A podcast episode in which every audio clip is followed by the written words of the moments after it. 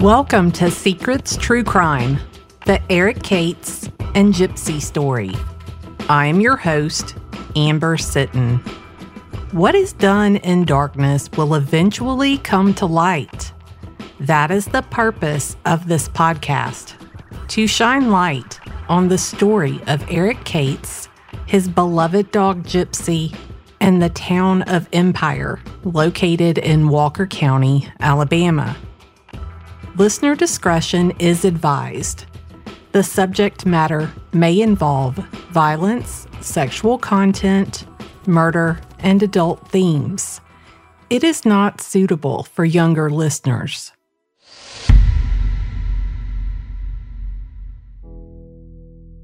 On March 21st, 2015, 32 year old Eric Cates and his faithful four legged companion, Gypsy, were found burned in the cab of Eric's white S10 pickup truck behind the old Empire School in the tiny little Walker County town of Empire, Alabama. On Friday, October 13th, 2023, after eight and a half long years, arrests have finally been made in the horrific murder of Eric Cates and his loyal and faithful dog, Gypsy. Alabama Attorney General Steve Marshall released the following statement. Alabama Attorney General Steve Marshall today announced the indictments of Joshua Franklin Hill, 33, of Walker County, and Cyrena Cheyenne Stiles, 28, of Walker County, for the 2015 death of Eric Cates. Cates and his dog Gypsy were found deceased in the Empire community on March 21, 2015. Hill and Stiles were each indicted on one count of murder. The indictments were served and defendants arrested on Friday, October 13th. Stiles was arrested by the Sumiton Police Department, and Hill was arrested by the U.S. Marshal Fugitive Task Force.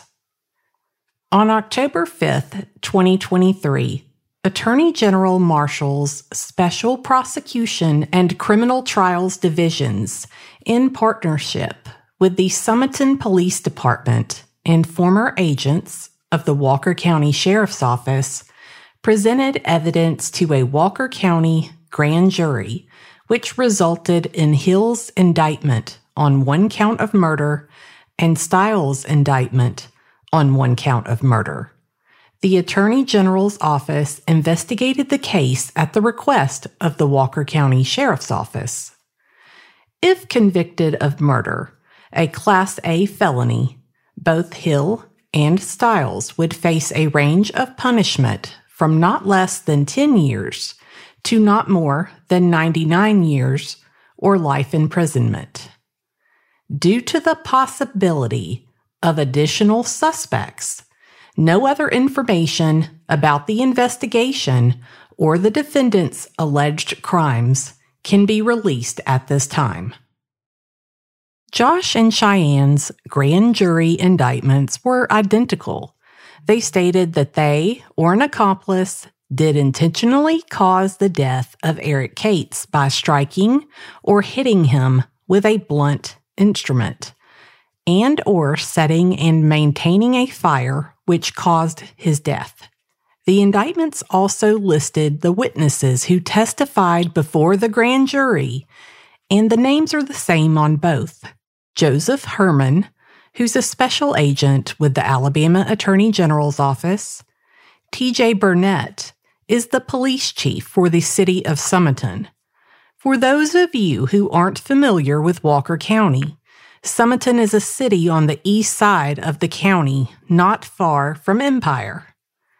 The next witness listed is former Walker County lead investigator and now Alabama Deputy State Fire Marshal Chuck Tidwell. The last witness listed is Jessica Veith. If you recall, Jessica was Randy Hicks' common law wife, and you heard from her in earlier episodes of the podcast. There simply are not adequate words to express our profound gratitude and heartfelt appreciation for the countless individuals who have unwaveringly labored to ensure that those accountable face justice. We extend our deepest thanks to Alabama Attorney General Steve Marshall, Special Agent Joseph Herman, and the dedicated legal professionals and the entire supporting team.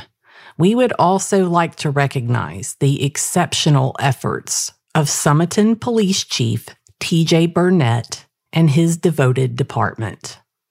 It is important to emphasize that these accomplishments have been achieved in spite of the challenges faced with the Walker County Sheriff's Office, both past and present. It is crystal clear that justice for Eric and Gypsy would have remained beyond reach if it weren't for the unwavering commitment and tenacity of a multitude of individuals, many of whom shall remain unnamed.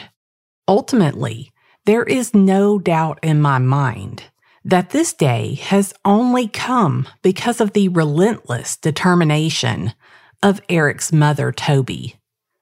One of the first things Toby told us was that the deaths of her son and Gypsy would not be in vain. There is no limit to the power of a parent's love. While Eric's father was equally committed and dedicated to uncovering the truth and who was responsible, unfortunately, he died just 16 months after Eric, and he was denied the opportunity to see justice for his son and Gypsy. But Toby continued to pursue justice. She was bullied and abused by those who were supposed to be there to help her, including the time, or is it times, that the district attorney wanted her arrested. The intimidation she faced would have dropped many to their knees, but she never gave up. While there are so many people who played significant roles in the investigation that led to the recent arrest, None of it would have ever happened but for a mother who wouldn't give up. We prayed a long time for justice in Eric and Gypsy's case. And at times we had almost given up. So the excitement, the feelings that we had when Chris and I were told that arrests were going to be made was answers to our prayers and all the others that had been praying and hoping for us. It was like a heavy weight had been taken off of our shoulders because you have to understand these names are names that came up in the beginning.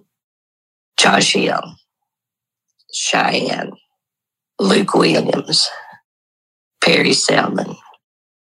They all came up in the beginning and many more. And that was one of the things that was so frustrating in the beginning.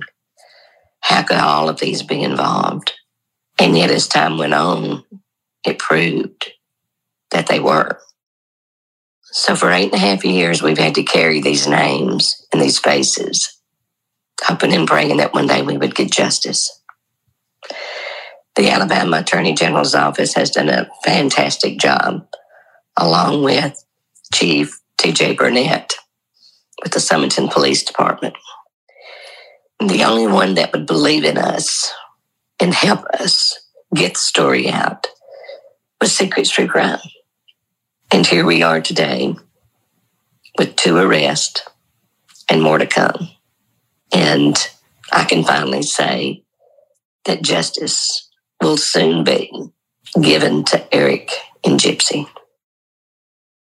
As you all know, the legal process that has begun can be quite lengthy. We will continue to keep you all updated on any news, and any and all legal proceedings throughout the process. If you recall, we used mostly aliases in this podcast.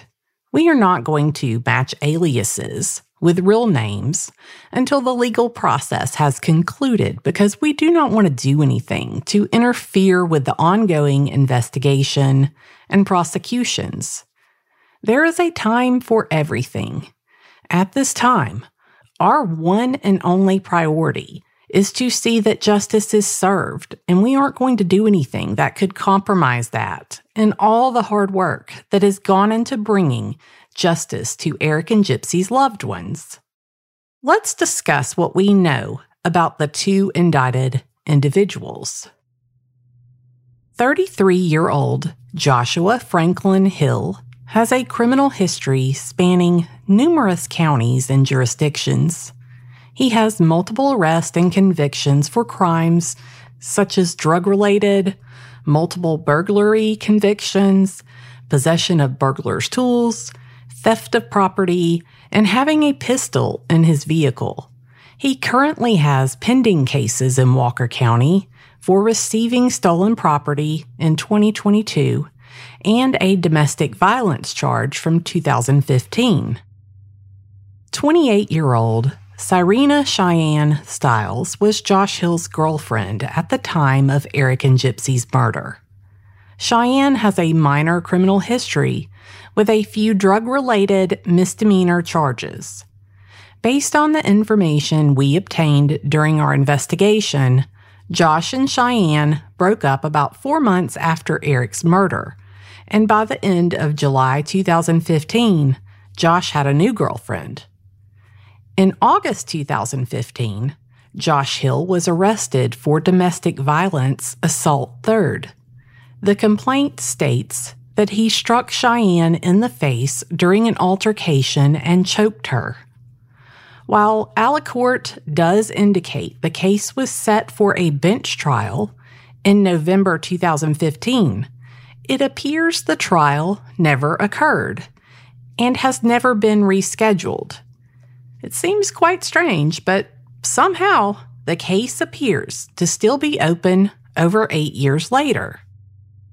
Josh's father and four of his five siblings live in or close to Walker County, and dad and at least three of Josh's siblings also have extensive criminal histories.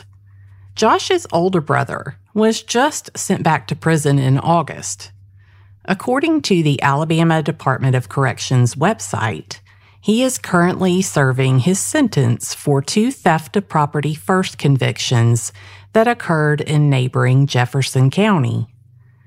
The website indicates he has prior convictions for three additional theft of property first, possession of a controlled substance, receiving stolen property third, two unlawful breaking and entering a vehicle, burglary second and third, and a possession of marijuana first charge. While I haven't checked Alacourt, I'd be surprised if he didn't have additional charges pending based on the number of times I've seen him on the Jefferson County jail roster in the last year.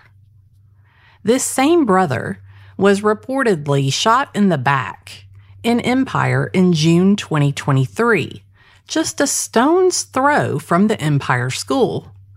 While I can't say what happened, I have not heard of anyone facing any charges related to the incident. Josh's younger brother is also no stranger to law enforcement. While I do not know the status of any of these charges, in the past four years alone, he's been arrested many times on a variety of charges, such as theft of property first, stolen vehicle, theft of property third, criminal trespass third, receiving stolen property first, and numerous failure to appears. One time in 2021, Jefferson County was holding him in jail on six failure to appears. In 2022, Jefferson County had him in jail again on 11 failure to appears, and the system noted that seven out of the 11 were felonies. He was arrested for stealing the city of Sumiton's backhoe and taking it for a seven mile joyride that allegedly included digging random holes in the Coon Creek woods.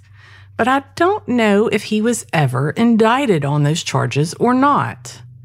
He was also present when the U.S. Marshals arrived to arrest Josh for Eric's murder, and he was taken to the Jefferson County Jail that day for a theft of property first stolen vehicle charge from 2022. Somehow, he was able to bond out the same day. One of Josh's sisters has quite a record too. Theft of property first, auto theft and sale, public intox, possession of a controlled substance, and drug paraphernalia, and numerous failures to appear. And then there's Josh's dad, Frank Hill. He is also a felon many times over. His criminal charges appear to begin in Alabama in the mid 1990s. He's been arrested for harassment, three receiving stolen property first, two escape seconds, numerous probation revocations, most, if not all of which must have gone nowhere, two unlawful distribution of a controlled substance, unlawful manufacturing of a controlled substance, and two theft of property first. A closer look at a couple of his cases in Alacourt reveal that a number of those charges were dismissed after he took a plea deal and completed drug court. Wow, that sounds like a really sweet deal for a multi time felon, especially since the plea agreement stated the prosecutor would recommend a sentence of a total of 31 years to the judge as part of the plea agreement, and that didn't even account for the manufacturing meth charge that was completely dismissed. Amazing. The nature of the criminal charges among Josh and his immediate family members are pretty similar. They have various drug and vehicle and or property theft charges. Is this what some would refer to as a crime family? After Josh and Cheyenne were arrested for murder on October 13th, both were scheduled for a bond hearing on Monday, October 16th at 10 a.m. in Judge Barentine's courtroom. As you just heard, Josh has a significant criminal history, while Cheyenne does not. Josh's hearing was an Aniah's Law bond hearing. Aniah's Law is an amendment to the Constitution of Alabama that was just passed in November 2022. In 2019, 19 year old college student Aniah Blanchard was abducted from a convenience store and murdered. Her body was found a month later in a rural county. The man who was charged with kidnapping and murder had been released from jail on bond earlier that same year on charges of kidnapping, robbery, and attempted murder in another incident. Alabama lawmakers and Aniah's parents rallied together to make a change that would save lives, and the new amendment was named in Aniah's honor. Section 16 of the Alabama Constitution said people charged with a crime, except for capital offenses, had a right to bail, and that bail could not be excessive.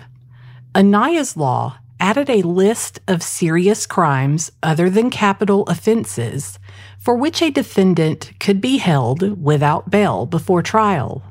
It amended the Constitution to allow murder, kidnapping in the first degree, rape in the first degree, sodomy in the first degree, sexual torture, domestic violence in the first degree, human trafficking in the first degree, burglary in the first degree, arson in the first degree, robbery in the first degree, terrorism, and aggravated abuse of a child under age six as charges for which a defendant could be held without bail.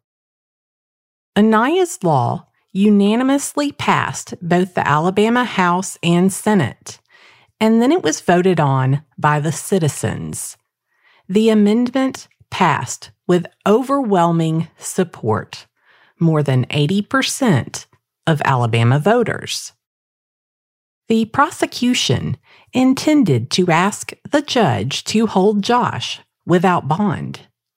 In Alabama, no audio or video recording or photographs are allowed inside courtrooms except in rare exceptions. I was well aware of the rules and went prepared with a pen and notebook. When I arrived at the hearing, the courtroom was pretty full, and Josh was already seated. He wasn't the only inmate who had court that day, and he was seated on a bench with a group of inmates to the judge's left. All of the inmates, regardless of gender, were wearing orange jail pants and a white jail shirt. I sat with Eric and Gypsy's family on the opposite side of the courtroom, Josh appeared agitated at times, bouncing his knee. Cheyenne arrived later, and she was wearing a tan gel jumpsuit. This is when many realized that while she was listed on the Walker County Jail inmate roster, Cheyenne was being housed at another jail outside of the county. Josh Hill had two public defenders there on his behalf Belinda Weldon and Samuel Sullivan. Weldon immediately asked the judge if she could approach the bench once court was in session. I couldn't hear everything that was being said, but I did hear Weldon tell the judge that the podcast lady was here and she wanted me and the media removed from the courtroom. While the news media was mentioned, she harped quite a bit about me and the podcast. Walker County District Attorney Bill Adair argued that there was nothing that would prevent me and the media from being present as long as we were not photographing, recording, or videoing inside the courtroom, which we weren't. Weldon continued to complain that the podcast is social media. And one of the AG attorneys also added some comments in defense of our presence. In the end, we were allowed to stay as there was no legal reason to remove us or the media from the courtroom. I made a mental note to myself that it's probably time for me to put an attorney on retainer in case the defense, or anyone else for that matter, decides to continue to try to bar us from the courtroom. There's only one reason they'd want to do that, and that is they don't want you, the public, to know what's happening there. And we all already know there's never anything good happening when the government tries to conceal things from the public. Judge Barentine called Josh to come stand in front of her she read him his rights and asked if he understood them. He said no, that he didn't understand. She asked what he meant, and he blurted out that the whole system was being rushed, and he said he didn't understand why he was in jail and why he wasn't having a preliminary hearing. She explained that because of the grand jury indictment, that there would be no preliminary hearing. Judge Barentine patiently and slowly read each right to Josh again, one by one, asking after each if he understood. And he said he did. Considering how many times Josh had been arrested and read his rights, you'd have thought he would have known them by heart. Judge Barentine announced to the courtroom that due to the nature of the charges against him, there would be a full hearing the prosecution was handled by State of Alabama Assistant Attorney General Damon Lewis, State of Alabama Assistant Attorney General Vern Spears, and Walker County District Attorney Bill Adair. I'm sure many of you expect me to have something to say about that, and you're right, but it might not be what you expect. The Alabama Attorney General's Office has conducted themselves with integrity and professionalism since the day they got involved in the case.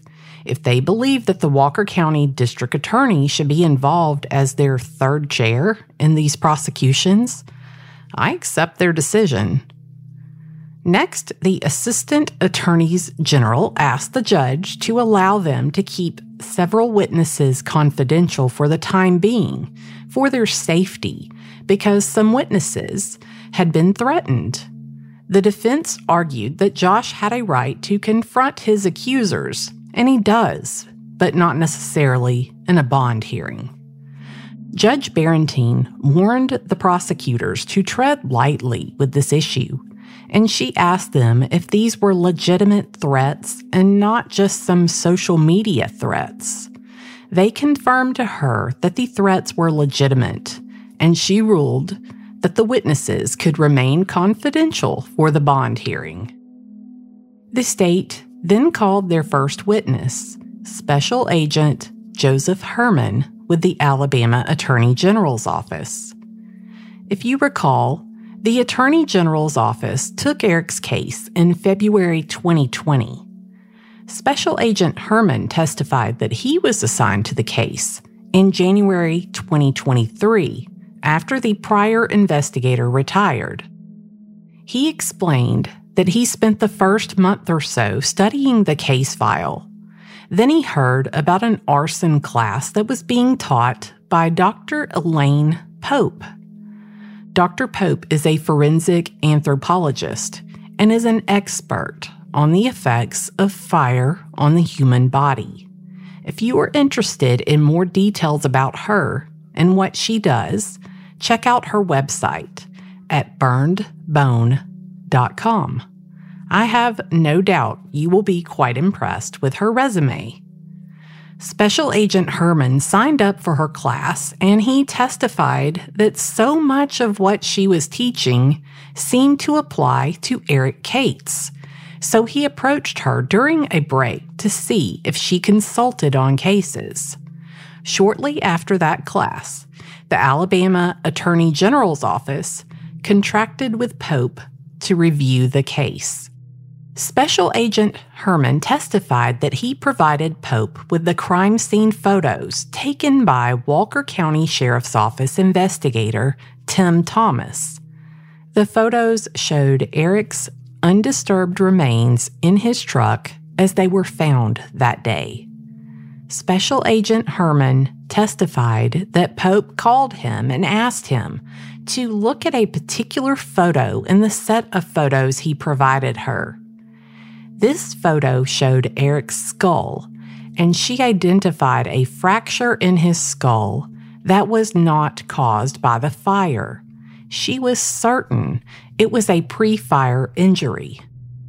Special Agent Herman provided her with a copy of Eric's autopsy that was performed by Dr. Green at the Alabama Department of Forensic Sciences.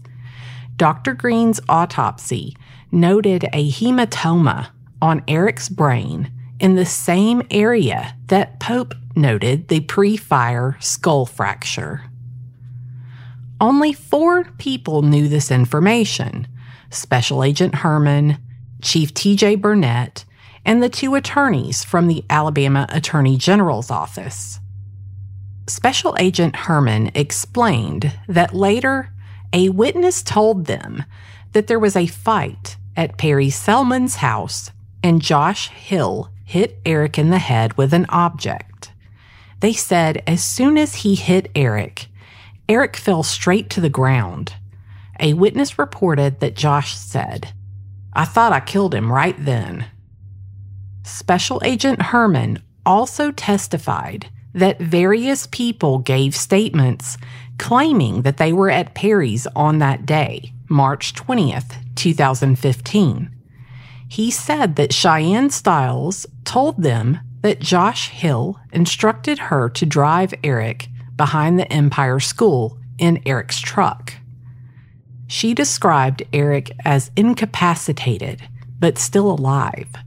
She told investigators that Eric was wheezing and breathing heavily during the drive to the Empire School.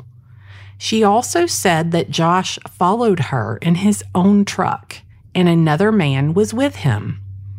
Special Agent Herman did name this man in open court. We fully believe that many arrests are still to come, and we will refrain from naming him until after charges have been filed. Special Agent Herman then described a statement given to investigators by another witness. This unnamed witness told them that there was an argument between Josh and Cheyenne, and Josh began beating her as Eric pulled up to Perry Selman's house. Eric jumped from his truck and got Josh off Cheyenne, who was on the ground. As soon as Eric did this, two other men immediately jumped on Eric with Josh. Special Agent Herman stated that Cheyenne told them she went into Perry's house while all this was happening. She said that when Josh came inside a little later, she asked what happened, and Josh told her, We just killed him. Cheyenne told them that Josh said if she ever said anything about what happened, he would kill her too.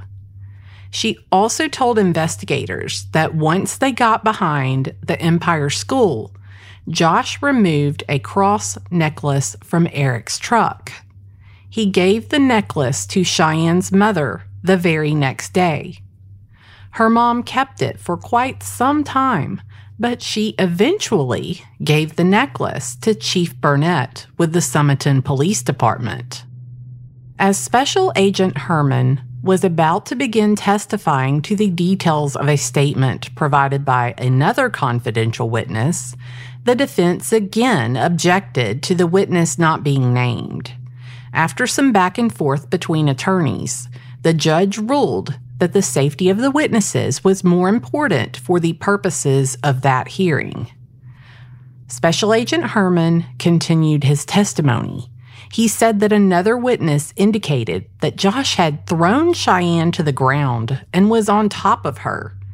Eric pulled him off, and two more men immediately jumped Eric.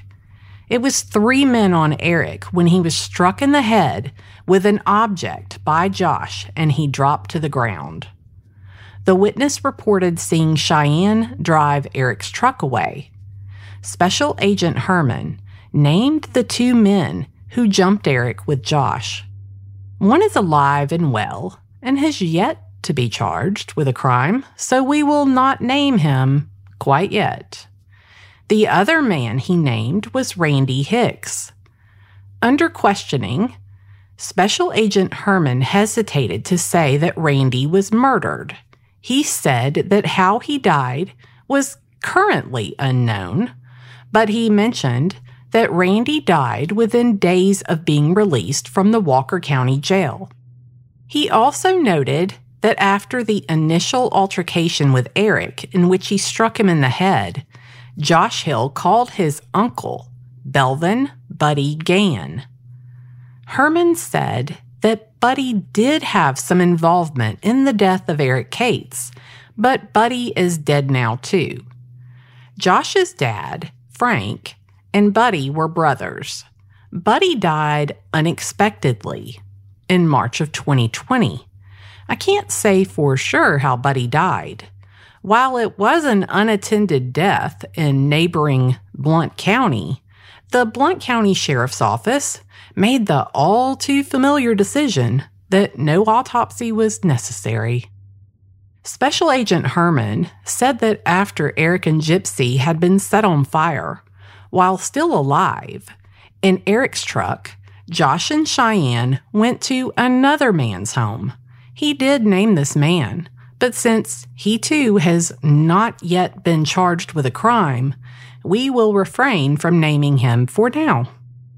He also testified on the day Eric and Gypsy were found, Alabama Deputy State Fire Marshal Philip Freeman collected fire debris from the truck and sent it off to a lab for forensic testing to determine if an accelerant was used to start the fire. Those tests did reveal that an accelerant was used. And while the exact type of accelerant used was not able to be determined, they were able to positively state that the accelerant was medium to heavy, referring to the boiling point of the accelerant.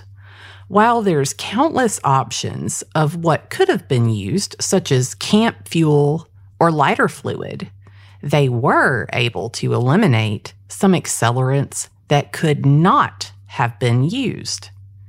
Gasoline was eliminated completely as a possibility. Well, now, you don't say. Some of you might want to hit the pause button here and take a few minutes to marinate in the implications of this information because they are great. And you can bet I'll have a lot more to say about it. In further testimony, Special Agent Herman changed topics and began to discuss the new findings from Dr. Pope again. He explained that they then contacted Dr. Green, the medical examiner at the Alabama Department of Forensic Sciences, who is the one who performed Eric's autopsy. After reviewing the photos from the crime scene and Dr. Pope's report, she agreed with Dr. Pope's determination. In fact, Dr. Green stated that at the time of the autopsy, she was not provided photos of the crime scene and that if she had been, she would have come to the same conclusion because it was obvious in the crime scene photos.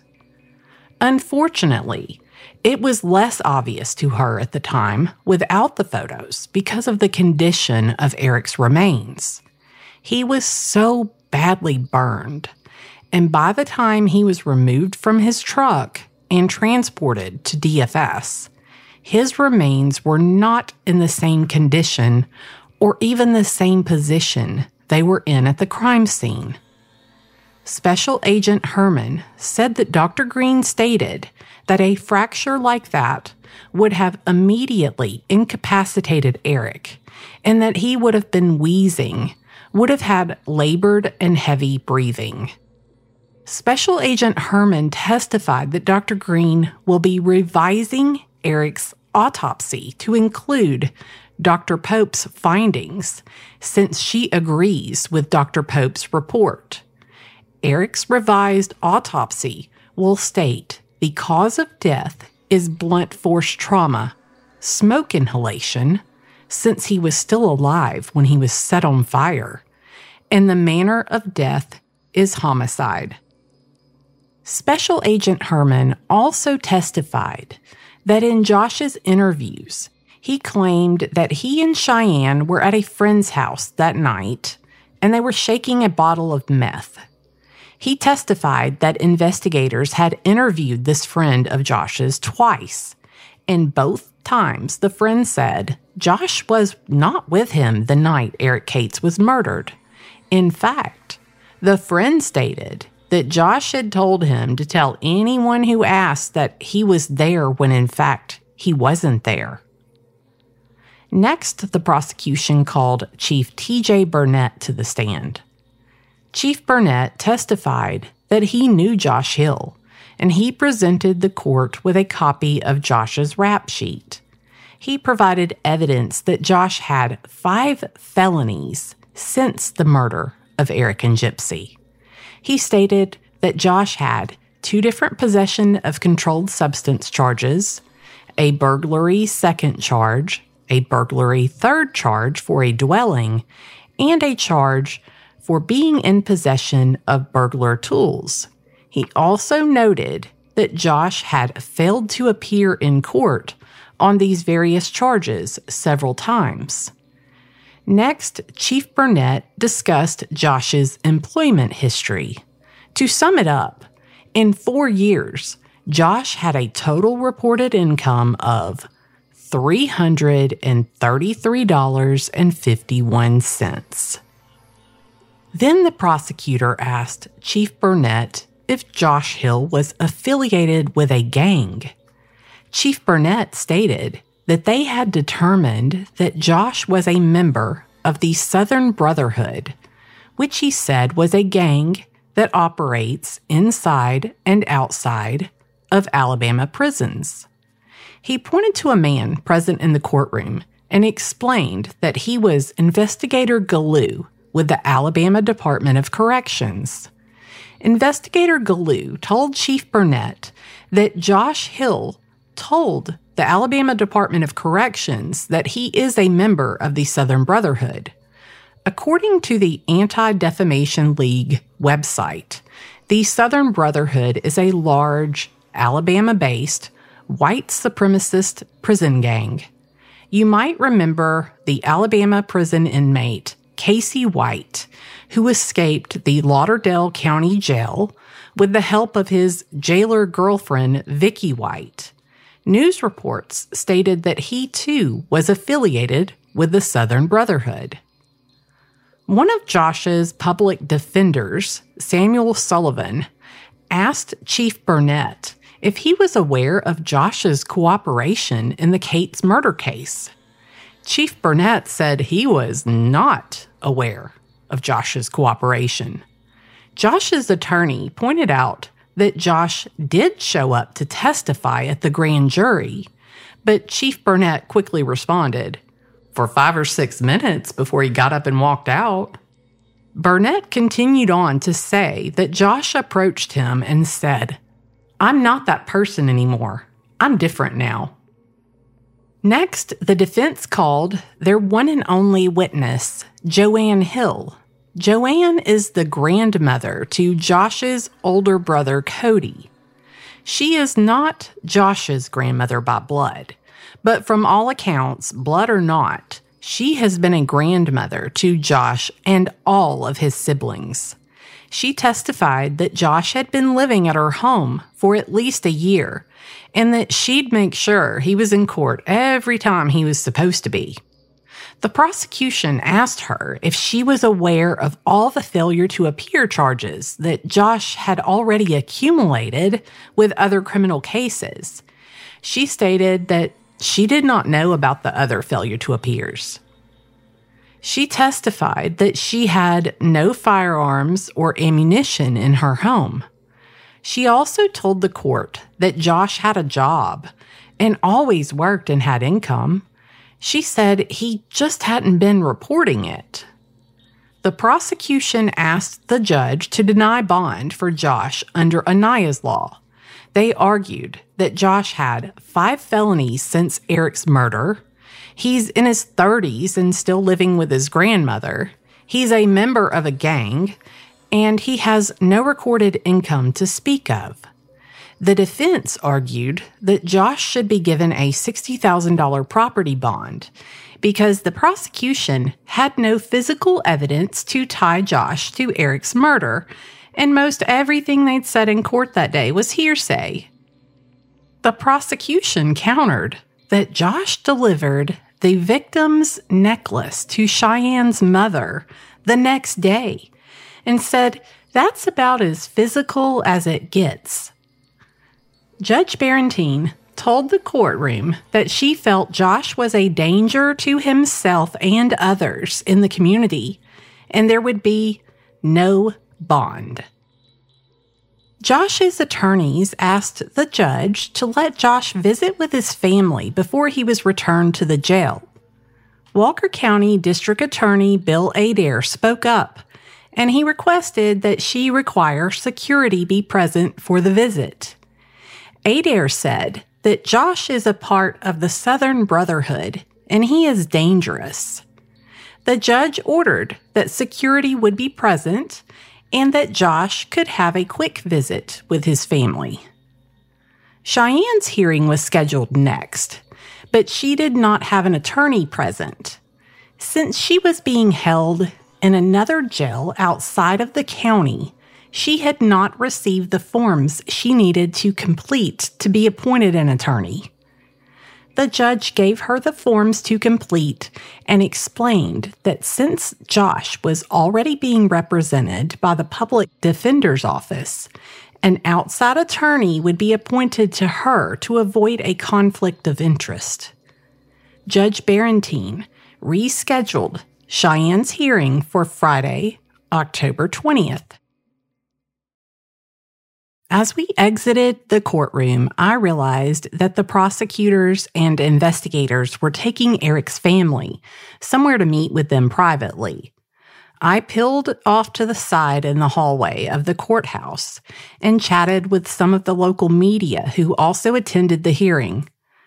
Since there were other inmates in the courtroom for their hearings, Josh also remained in the courtroom as the sheriff's office would transfer all the inmates back to the jail at once. As I waited for Toby, I wandered outside to the side of the building where one of the local news station's cameraman was set up waiting for the inmates to leave the courthouse in hopes of capturing some video of Josh. I waited with him and I also videoed as the inmates were led out to the prisoner transport van. Of course, all the inmates, including Josh, quickly took notice of the news camera and me filming them. Josh promptly gave us the middle finger as he exited the building. A local reporter called out to him and asked if he had any words for the Cates family. He said, I'm innocent. Initially, Josh walked to an area where there were a number of inmates between him and the cameras, but he quickly turned around and walked back to the end of the line so that he was right in front of the cameras with no obstructions. Once he got into the transport van, he gave us all the middle finger again. We traveled back to Walker County for Cheyenne's bond hearing on October 20th, but at the last minute, the judge closed the hearing and made everything confidential. Eric's family was able to attend, but all of those present were warned that if they disclosed anything from the hearing, she would hold them in contempt of court. All we can say with certainty is that Cheyenne is no longer on the Walker County jail roster. This has led to a lot of misinformation spreading among the community. While we don't know what happened in the hearing, here is what we do know Cheyenne was scheduled for a bond hearing. We expected Cheyenne to have a bond, and we expected to be an amount that if they wanted to get her out of jail, her family would likely be able to do so. Unlike Josh, over the last few years, I believe Cheyenne had a job with reported income. To my knowledge, she's worked at the same place for at least a couple years. Cheyenne doesn't have numerous felony convictions. In fact, she doesn't have any felony convictions at all, so Aniah's law would not apply to her. If Cheyenne has bonded out of jail, as it seems likely she has, it doesn't mean that she got a deal or has turned state's evidence. We don't know if she has or if she hasn't, but I know that her bonding out of jail would not be enough information to assume any of those things. These are new charges, and the hearings that have been held so far were bond hearings, so it's still very early in what could likely be a lengthy legal process. Also, it's important to note that while in theory, Cheyenne could hold valuable information for the prosecution, the investigators gave testimony that indicates they have multiple other eyewitnesses. The information revealed in the hearing was pretty significant. We are going to dive deeper into much of that information that was revealed.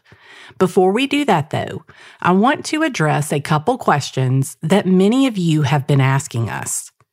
Did Eric know Josh and Cheyenne?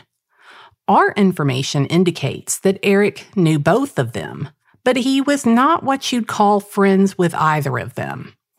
Eric did know Cheyenne from when she was a kid. Eric was approximately 13 years older than Cheyenne. Eric's family owned and operated a racetrack in neighboring Cullman County, and Eric often worked there when they held races. Cheyenne had a brother who raced and who raced at the Cates family track. We've heard so many stories of Eric's love for children, and one of those stories is how Eric bought Cheyenne and her sister fireworks and helped them shoot them one weekend at the racetrack.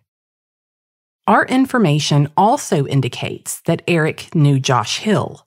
They'd been around each other at times. They were not strangers, but they were not friends. Many of you have also connected the last name of Josh and another man who's been missing from Empire since 2018, Denton Hill. To answer this frequently asked question, yes, Josh and Denton are related. They're first cousins.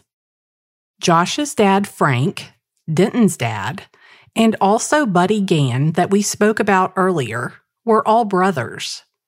There are more siblings, but we don't need to get into all that. In fact, we know that Denton gave a recorded interview in Eric and Gypsy's case within a week of them being found behind the Empire School. But let me be very clear we are not in any way suggesting that Denton took part in what happened to Eric and Gypsy. We don't know the context of Denton's interview, but we know that he lived right by the Empire School at the time.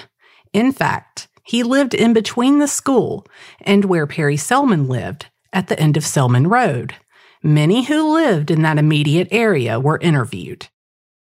According to the testimony, Cheyenne was alone with a gravely injured Eric in his truck and instead of driving away to get him help and save his precious life, she helped seal his tragic fate when she drove him to behind that dilapidated shit pile of a school where they burned him and Gypsy alive. Cheyenne wasn't the only one who had an opportunity to save them. We've said from very early on that we believe there were many who witnessed what happened to Eric. We still believe that. And not a single one of those people called 911. Not a single one tried to intervene and save them. And I personally hope that every single one of them is charged and sent to prison because I believe they are all guilty as hell. I know many of you who were there are listening, and I encourage you to try to right your wrongs and do the right thing now. Contact the Alabama Attorney General's office and tell the truth. While these arrests are certainly an answer to many prayers, let's not lose sight of why they are just now happening eight and a half years later. Some of this you've heard before, and some you haven't. Eric's family described having major concerns and seeing red flags from the time they arrived at the old Empire School the day Eric and Gypsy were found. And those red flags continued to wave throughout the years. Walker County Chief Deputy Darren Bridges was in charge of the scene the day Eric and Gypsy were found. He never secured the scene, and many random people were allowed to walk around the school freely, including behind the school where Eric and Gypsy's burned bodies were still in his truck. Evidence was swept out of the floorboard of the truck onto the ground. When Eric's family saw it, Toby asked Chief Deputy Darren Bridges to collect it. He spoke to her in a manner that no decent human being would ever speak to a mother who just found out her son had been murdered and he told her he had all the evidence he needed. Chief Deputy Darren Bridges told Eric's family that Eric's truck was being towed to the county garage to be stored indoors and processed for evidence. Instead, it was dropped outside where it remained all these years, and it was never processed for evidence other than the fire debris that was collected at the scene by Alabama Deputy State Fire Marshal Freeman. Chief Deputy Bridges told Eric's family multiple times that the case would never be solved. The first time he said it was within hours of Eric and Gypsy being found. Toby and Eric's dad, Wayne, went to meet with District Attorney Bill Adair to discuss their concerns. They told him that Eric's truck hadn't been processed. They explained that key individuals were not being interviewed. Adair had Eric's autopsy in front of him on his desk, but he refused to let them see it. Adair told them he wasn't going to tell the sheriff's office how to do their job because he wouldn't want them to tell him how to do his. They requested that he assign one of his investigators from his office to Eric's case to assist the sheriff's office, and he refused to do that also. In the end, Adair did agree to have the seats from Eric's truck removed and sent for testing. Over the years, Toby made many requests to view Eric's autopsy, many requests to view his toxicology, and many requests to view Gypsy's necropsy. She asked Walker County Coroner Joey Vick. He told her that Adair would not allow him to let her see it. For years, she was told the same thing by various people at the sheriff's office, including Nick Smith. We began working on this case in 2019, and we met with Sheriff Smith right away. He indicated that he'd hired a cold case investigator, Mike Cole, and that he would be starting with the Cates case. The sheriff did mention that the autopsy had the cause and manner of death listed as undetermined and that that would be an obstacle. He told us that former Walker County Sheriff's Office investigator Chuck Tidwell had come up with the theory that Eric had accidentally set himself on fire, but he told us that Chuck didn't work there anymore. And then he cracked a joke about Tidwell now being an Alabama state fire marshal. The things the sheriff said, the joke, and the way he laughed gave us the clear impression that he thought the theory was ridiculous. While that was the first time we'd heard this theory, it wouldn't be the last. The next month, Michael and I spent a tremendous amount of time in Walker County investigating and interviewing people we scheduled a second meeting with the sheriff at the end of September. I received a call from the sheriff's office on my drive there to let me know that something had come up and the sheriff would not be able to meet with us. But he arranged for us to meet with cold case investigator Mike Cole instead. I arrived early, and instead of waiting for Michael outside, I went inside the reception area to let the office staff know that I was there for a meeting with Cole. Within a minute of my arrival and before Michael arrived, Investigator Cole came to the reception area to retrieve me for our meeting. Our meeting took a nosedive within seconds. After brief pleasantries, the first statement out of his mouth was this You may find, when you get into this, that the problem has been the DA's office. One of the next statements from him was this is not a murder investigation, it's a death investigation. We may find it is not a murder. Did you know that the coroner has the manner and cause of death as undetermined? If it's a murder, why is it listed that way? I replied that I believed that meant further investigation and information was needed. Michael arrived shortly afterwards, and Cole showed us some of the binders that contained the Cates case file. He showed us all of the CDs for their audio interviews, the transcript of the 911 call, and the photos taken at the crime scene the day Eric and Gypsy were found. Now, there are many other important things that occurred during this meeting, but it's not the time to really speak about them just yet. It is important to note that since we saw the unspeakable photos of the crime scene, we did see that the fire absolutely did not start on Eric's boots or even in the floorboard of the truck, as the esteemed officials were trying to convince us happened. During the next few months, we attempted to provide some information we'd learned, and we were mostly met with excuses such as Investigator Cole hadn't had time to start looking at Eric's case file yet. As time passed, we were becoming more and more frustrated with the excuses and broken promises to Eric's mom, Toby. Sheriff Smith had told me on numerous occasions that District Attorney Bill Adair insisted Eric accidentally killed himself and Gypsy with a cigarette. I began to wonder if that was the reason that Mike Cole could never seem to find the time to look at Eric's case file. Mike's brother is Frank Cole, the longtime investigator for District Attorney Adair. I expressed my concern to Sheriff Smith and I asked if the ridiculous opinion of the DA's office that he was speaking of was going to prevent the sheriff's office from investigating Eric's case, and he assured me it would not. Despite those assurances, with every gentle nudge we gave, we were told that Adair was impeding any investigation into the case.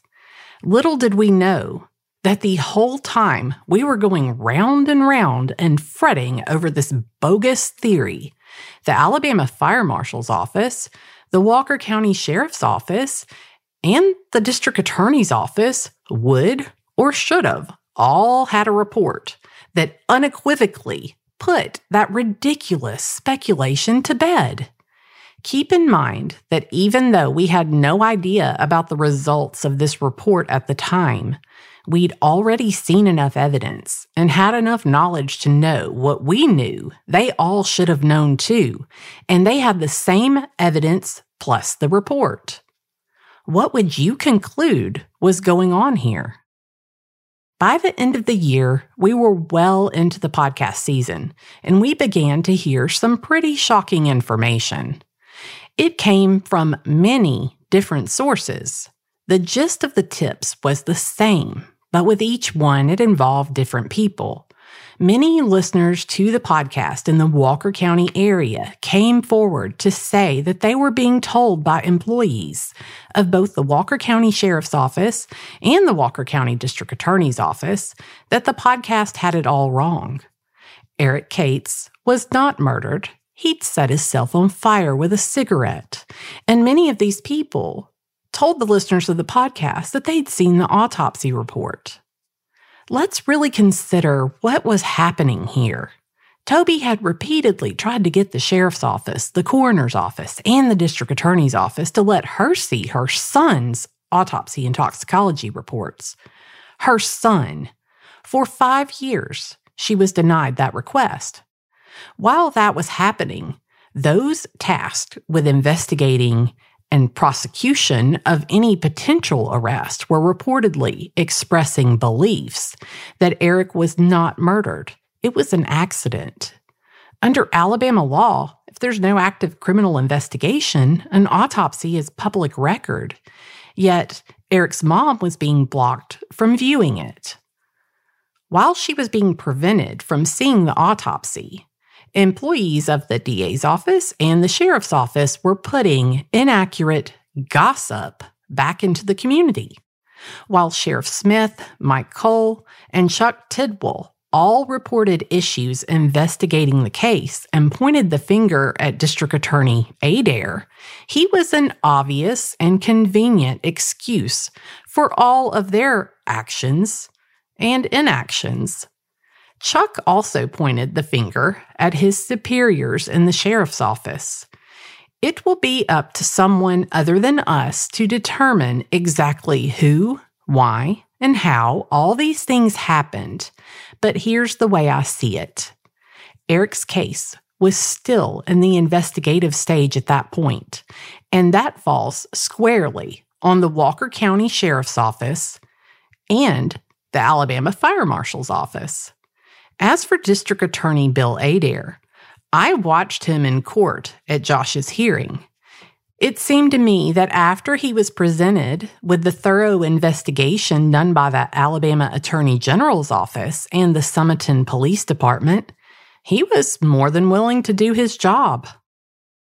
While there was much frustration during this time, the straw that broke the camel's back for me was Mike Cole's interviews at the Crime Stoppers press conference, where they announced a reward for this case in which he either deceptively or incompetently gave false information to the press. He told numerous media outlets that surveillance footage in the area suggested Cates' car was the only one that drove towards the school overnight between March 20th and the 21st, 2015. He was referring to Wingo Road. He was quoted as saying, what we're hoping to generate is good, credible information to residents who live in that community to see if there was any foot traffic. Someone walking on foot between Friday night and that Saturday afternoon. We can tell you this information is absolutely false. Every piece of it is a lie. Shortly after those interviews made the news with most of the local news sources, Toby met with Mike Cole. She asked him yet again if he had looked at Eric's case file. He told her yet again that he hadn't. She asked him where he came up with the information that he gave to the media in the press conference. He told her that he asked Chuck Tidwell what to say, and he also found a sticky note on one of Chuck Tidwell's file that had uh, some of that information on it. And here's another piece of the story that we didn't share with you at the time. I recall that in one of the meetings I had with Sheriff Smith and Mike Cole, one of the problems that I'd had in the past was that one of the main suspects, whose name was given to us shortly after Eric and Gypsy's remains were found behind Empire School, was the name of Josh Hill. And from my understanding, what I had been told was that Josh had never been formally interviewed.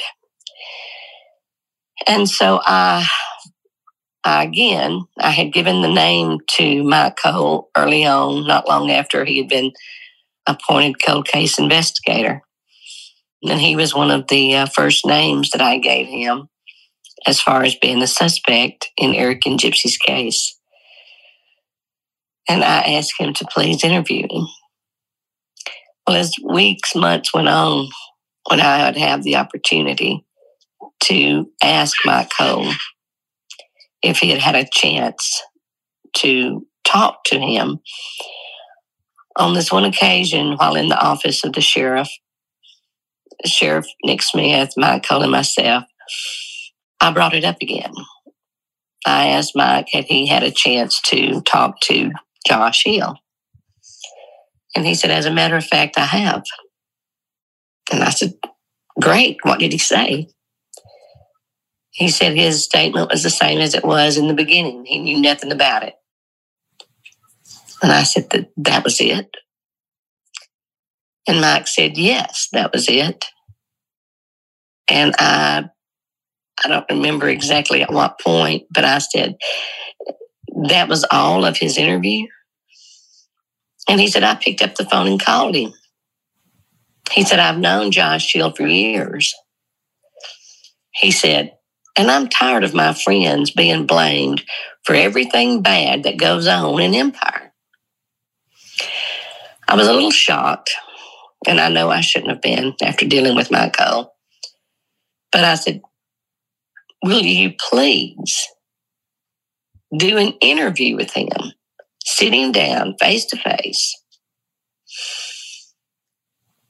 And he didn't answer. He just kind of looked away.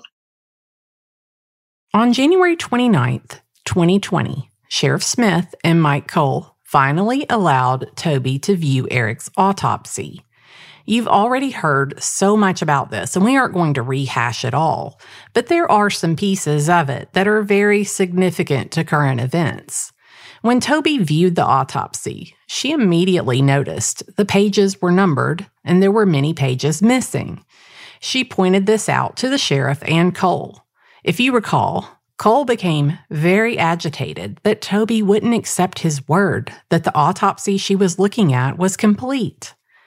Despite the fact it was undeniable that pages were missing, he insisted that what she was seeing was the complete autopsy. Mike Cole got so angry about it that he slammed his fist on a table and raised his voice to Toby on more than one occasion. In this same meeting, Cole insisted to Toby that Eric either committed suicide or accidentally set himself on fire with a cigarette. He was quite adamant and told her that she just needed to accept that's what happened. Isn't it called gaslighting when someone forcefully and continually tries to convince someone else of something that obviously isn't true?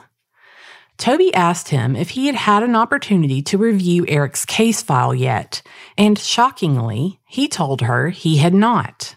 This skilled, experienced investigator was telling a mom what happened to her son without ever looking at the investigative file and without having all the pages to the autopsy report and without even taking the time to view the fire marshal's report, which completely discredited the theories he was insisting Toby just needed to accept. As all of you know, in the end, Toby was right. Many pages were missing. The question is why the pages were missing and why all involved tried so hard to convince her otherwise. Are we really to believe that none of these highly skilled and trained professionals don't understand the concept of numbered pages? In light of the testimony and Josh's hearing regarding the autopsy, it leaves even more questions as to why they tried to present Toby with an autopsy that was missing so many pages. Earlier, we told you that Special Agent Joe Herman testified that when they presented the report from the fire expert to Dr. Green at ADFS, Dr. Green told them that she agreed with the report, and if she had been provided with photos of the crime scene, she would have reached the same conclusion. I found the statement to be quite surprising. Why weren't photos of the crime scene sent to ADFS? I would have thought that was standard practice in most cases. With the help of my friend Carrie from Alabama Cold Case Advocacy, we took an informal poll of 11 homicide investigators throughout the state. We didn't want to make it case specific and put anybody on the spot. So the question was simple. If you're called to a scene with a deceased person that is going to be sent for an autopsy, do you provide photos to the medical examiner? We got variations of the same answer. All indicated that they almost always attend the autopsy themselves so that they are present to answer any questions and provide information, such as photos to the medical examiner in person. Every one of them indicated photos should and are provided in some form or fashion. A couple of them indicated that if the scene is complicated, they would request that ADFS come to the scene themselves. While hindsight is 2020, if photos of the scene had been sent in Eric's case, it seems that cause and manner of death would have never been listed as undetermined. The best that can come from this is that maybe a lesson can be learned and that photos should always be provided to the medical examiner in future cases. So, why is it necessary to rehash all these things now that arrests have been made and Eric and Gypsy's case is finally being properly handled. As I said in the beginning, when Michael and Amber came on board to help us, this is not just for Eric and Gypsy. After this happened in 2015, there are so many more people out there that have been affected by this group this Hill family, whatever you want to call them, and their entourage that have put people in fear and so many other people that have been missing, murdered, that I hope this gives them comfort and opens up doors that will give them answers that they need for their loved ones.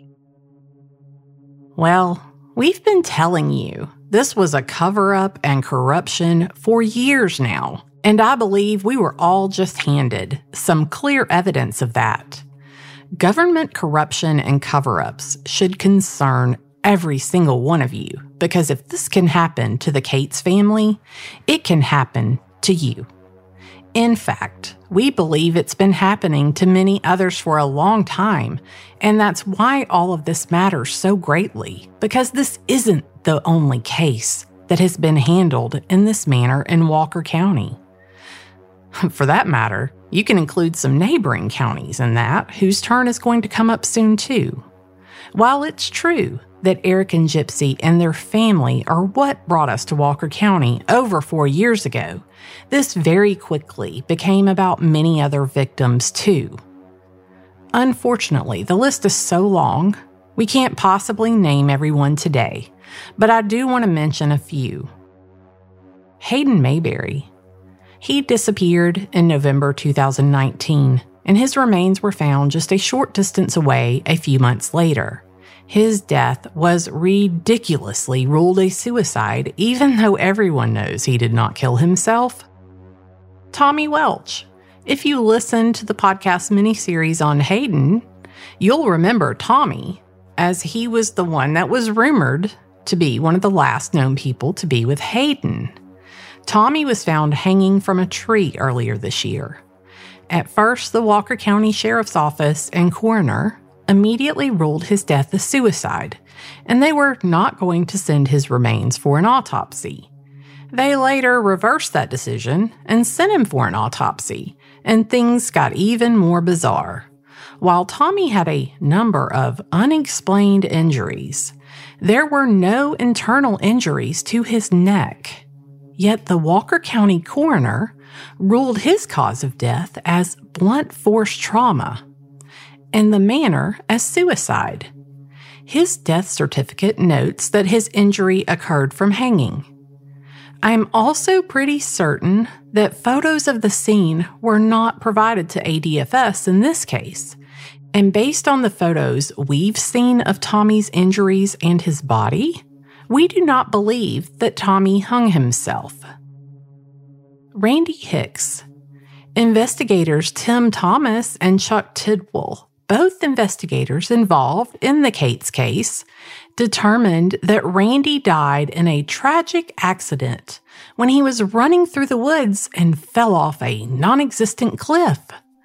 It's pretty strange that this accident occurred just days after he was released from the Walker County Jail, where multiple witnesses have stated Randy was begging to meet with Chuck Tidwell and the sheriff Jim Underwood so he could turn state's evidence and tell them who murdered Eric and Gypsy. Marcus Jordan. 21 year old Marcus was shot in the head, and it too was quickly ruled a suicide. His dad described Marcus's friend as toting stuff out of the crime scene right under the noses of the sheriff's office investigators. Marcus lived with a man in a cabin style home, and his father told me that none of the rooms in the small cabin had doors.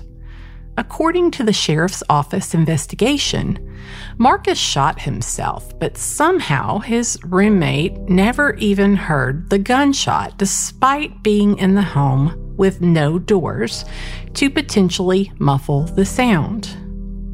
Thanks to the testimony in Josh's hearing, we know that these same officials were all maintaining that Eric Cates accidentally set himself on fire by dropping a lit cigarette on his boot that he'd splashed a little gasoline on hours earlier, when they all had a forensic testing report from the Alabama Fire Marshal's office that proved what they were saying couldn't have happened.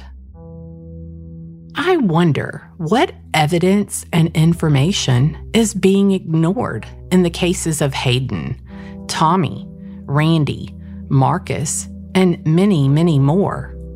As I mentioned earlier, we sat in that courtroom at Josh's hearing and we witnessed District Attorney Adair working hard to bring justice to Eric's family. I hope that now he is aware of certain issues that are and have been occurring in the county, he'll dedicate himself and his staff to reviewing many of these other cases where the injustice is just as great.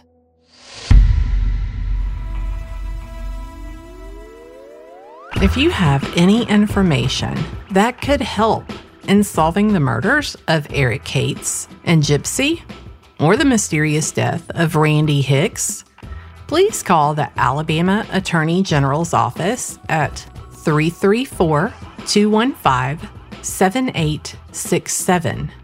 You may also email me at secretscrime at protonmail.com or call our confidential tip line at 205 282 0740. If you are left still wanting even more content, please check us out on Patreon. We have filled it with great information about Susan and Evan, Eric and Gypsy, and Jessica and Jeremy. This podcast is an independent podcast. That means that everything that goes into making this podcast is done and funded by me. All of the investigative tools and resources are provided by Echo 7 Foxtrot. The tragedies we highlight and investigate have had a tremendous impact on the victims, loved ones, and friends. We don't burden them with the additional expenses to cover their cases. We donate our time and talents because we want to help and hope to find the answers they need that are so long overdue. For as little as $5 per month, you can receive exclusive access to members only photos, videos, early access to episodes, and much, much more. By becoming a patron, you too are helping us help these families. Your support as a patron of Secrets True Crime Podcast helps us cover the expenses associated with producing a high quality podcast, traveling to conduct fieldwork and interviews, and obtaining the tools and equipment needed to conduct a thorough investigation. In short, your support as a patron allows us to do more for these families. Become a patron of Secrets True Crime Podcast today, and let's solve these cases together. Patreon.com slash secrets crime. I'll also post the link on our Facebook page. If you are enjoying this podcast, be sure to follow or subscribe in your podcast player of choice by giving us a five star rating and review in Apple Podcast. I'm active on social media and often share photos of Eric and Gypsy, Susan and Evan, and Jessica and Jeremy. Follow Secrets True Crime on Facebook, Instagram, and Twitter at Secrets Crime. The audio production for this podcast is by Kane Power at precisionpodcasting.com.